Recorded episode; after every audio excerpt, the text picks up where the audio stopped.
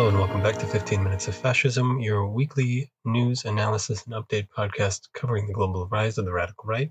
My name is Craig Johnson. Uh, sorry about the absence last week. Uh, I took the week off. It's pretty nice. Uh, you know, not that a weekly podcast is, you know, overly burdensome, but it is what it is. Anyway, this week uh, we're going to be talking about some recently uncovered connections between militaries uh, both in the United States and Europe, and the right wing. Uh, and we're going to be talking about some conspiracy theories that have been getting traction in the alt right in the United States, uh, as well as a little bit of a change of pace, uh, talking about some great sources uh, if you are curious about the right wing and want to know more people who study them uh, in opposition to them. So, first, talking about these right wing military crossovers. Uh, it was recently discovered that one Private Melzer uh, of the United States Army uh, was communicating with a fascist group in England called the Order of the Nine Angles. Uh, it's a satanic right wing neo Nazi organization uh, that was planning attacks on U.S. troops. Uh, and Private Melzer was actually providing them with this information about you know the location of of troops of actual United States military personnel uh, so that they would be able to attack them.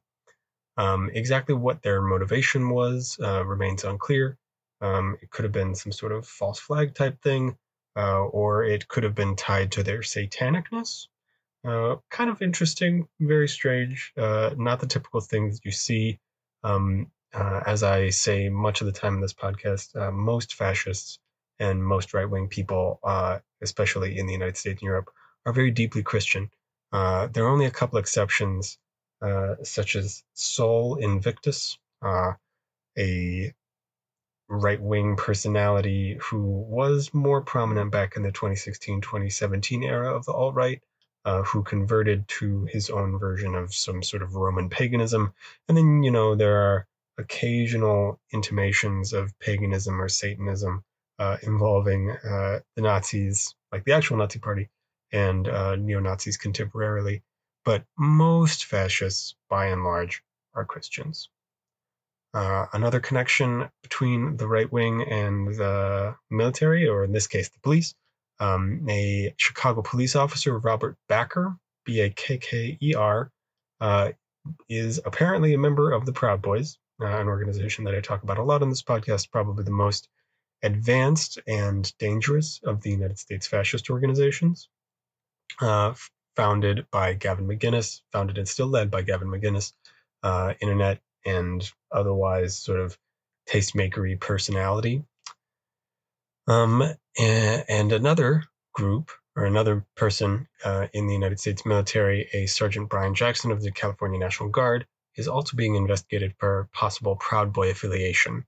Uh, Jackson was deployed in California uh, during the deployment of the California National Guard uh, in the wake of the uh, protests against the murder of George Floyd. Um, now, these two affiliations aren't surprising at all uh, if you have been paying attention to uh, how fascism develops or the relationship between fascism and the police and the military. that relatively low ranking members of the military or the police would be right wing affiliated. You know, that shouldn't really surprise anybody at this point, frankly. Um, and that they would be affiliating with the Proud Boys is even less surprising, uh, if only because the Proud Boys are pretty extensive, uh, especially in urban areas uh, and uh, in rural areas, particularly on the West Coast. Um, now, something maybe a little bit more disturbing uh, is that um, one of Germany's elite special forces units, uh, known by its German acronym, the KSK, uh, is going to be disbanded um, because it turns out that uh, it's been completely overrun by far right extremists. Like it consists of far right extremists. Uh, its officers intentionally recruited fascists. Um, again, this Germany. This is Germany, uh, one of the most anti-fascist governments on earth um, a place where you know one of the countries that experienced fascism that was ruled by fascism that actually took a pretty serious stance in reckoning with its fascist past Uh, and so the defense minister is disbanding the unit. Uh, the triggering event for disbanding the unit uh, was the discovery uh, of a uh, trove, quote, trove, this is from a New York Times article on the subject, of Nazi memorabilia and stolen armaments, uh, and that this collection of memorabilia and arms was controlled by a former leader of the recruitment for this group um, and that it turns out that this affiliation is pretty widespread uh, amongst the members of the unit. So, fortunately, that was found out, but um, it's not as if disbanding this one particular unit or finding this one particular set of uh, Nazi affiliated or Nazi sympathizing members of the German military means that that sort of thing is over. Uh, it's very definitely not. Uh, unfortunately, we can expect more of that in the future. Now, the next thing that I wanted to talk about was an increasingly prominent uh, conspiracy theory uh, that you see on the alt right uh, Twitter. You know, m- many of the more prominent alt right Twitter handles uh, in the United States, especially. Uh, there are two main conspiracy theories going around. One of them is about you know the supposed suppression of their opinions, and the other one is about Jared Kushner. Uh, now, these conspiracies about uh, the supposed suppression of their opinions uh, stems from the fact that uh, several online, like media outlets, from YouTube to Reddit, uh, have gotten a lot more serious about cracking down on these particular voices. Uh, so some of them are people like Stefan Molyneux, who is a sort of like self-help guru slash media personality slash talking head in the alt right world. Um, he himself is middle aged, um, but is relatively popular.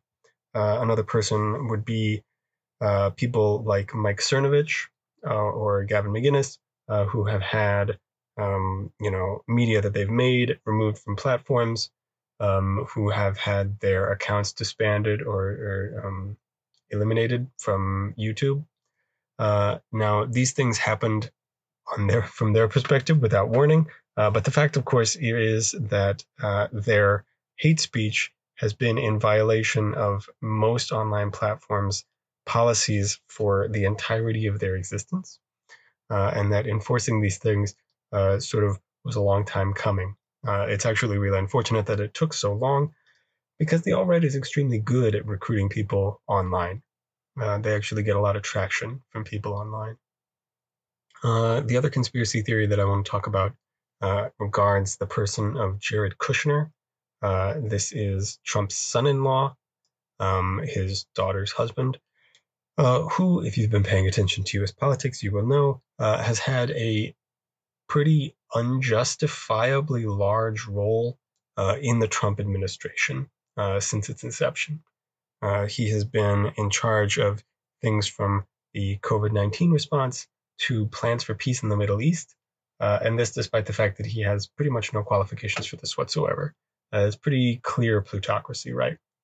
Uh, now, from the alt right's perspective, uh, they have started to blame Kushner for any failings of Trump, uh, specifically for big strategic blunders, like his failure to deal with the coronavirus successfully or his failure to successfully pin it on China.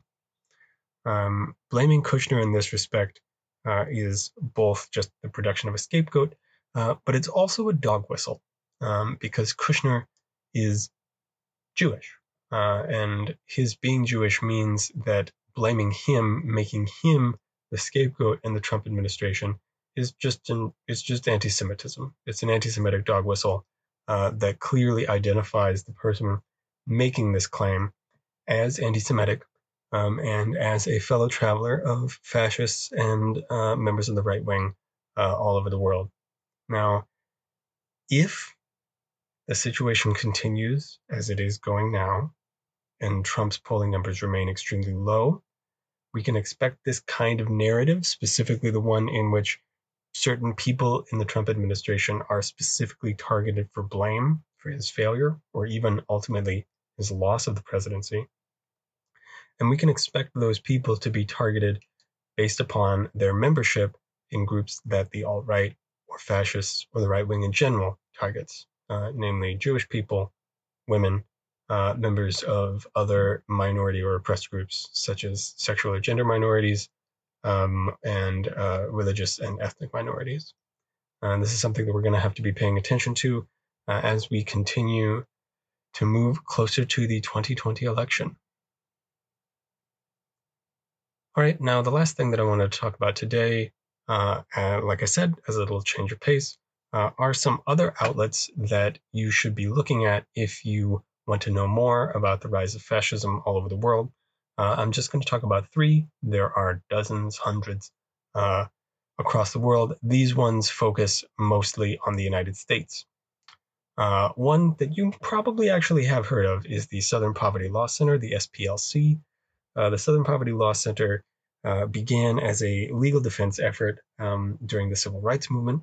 Uh, it's headquartered in the South, in Montgomery, Alabama.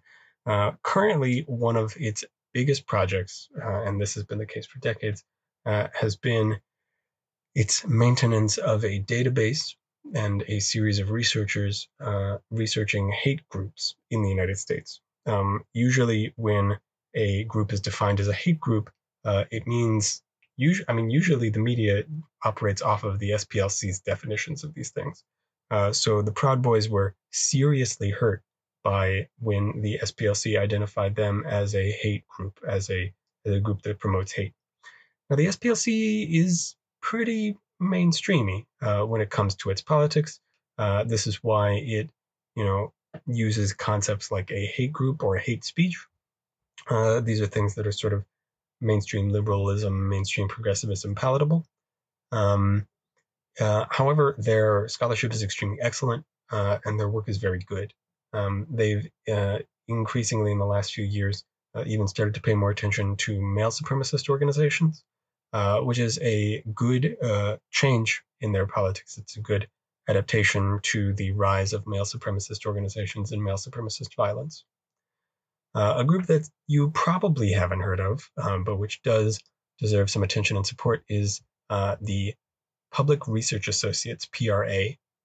Um, PRA is a specifically academic journalistic organization. Uh, and what they do is they research uh, the right wing.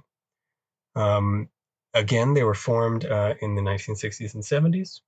Uh, in this case, they were looking at the transformation of the right wing in the United States in the direction of Christian conservatism uh, and a sort of like new reactionary part of the right wing uh, that has come to be called the New Right. Um, PRA uh, straddles the line between uh, political and academic advocacy. Um, it's an organization run by researchers, uh, and what they do is they put out reports and perform investigations. Um, PRA definitely deserves some attention. They they produce really really excellent scholarship and journalism about the right wing. Lastly, um, if you happen to be located in the state of California and are interested in sort of more uh, grainy, detailed, immediate analysis about the right wing, um, uh, and if you are a Twitter user, uh, then you should be looking at Left Coast Right Watch, uh, which is an a politically anarchist outlet uh, coming out of California and Oregon uh, that specifically looks at like right wing activity in those states, not exclusively, but primarily in those states, in Washington, Oregon, and California. Uh, and this is the place that you would go to find out about the right wing affiliation of counter protesters at a protest in those places. Um, this is the sort of place where images of right wing protesters are taken and identified so that those people can be identified uh, and stopped from you know continuing to work for the police department for example um, now again these folks are a lot more explicitly political and their politics is anarchism uh, and they're doing really, really incredible work uh, in terms of identifying members of the right uh, and informing people about them as a public danger. All right, thanks for listening, and I'll talk to you again next week.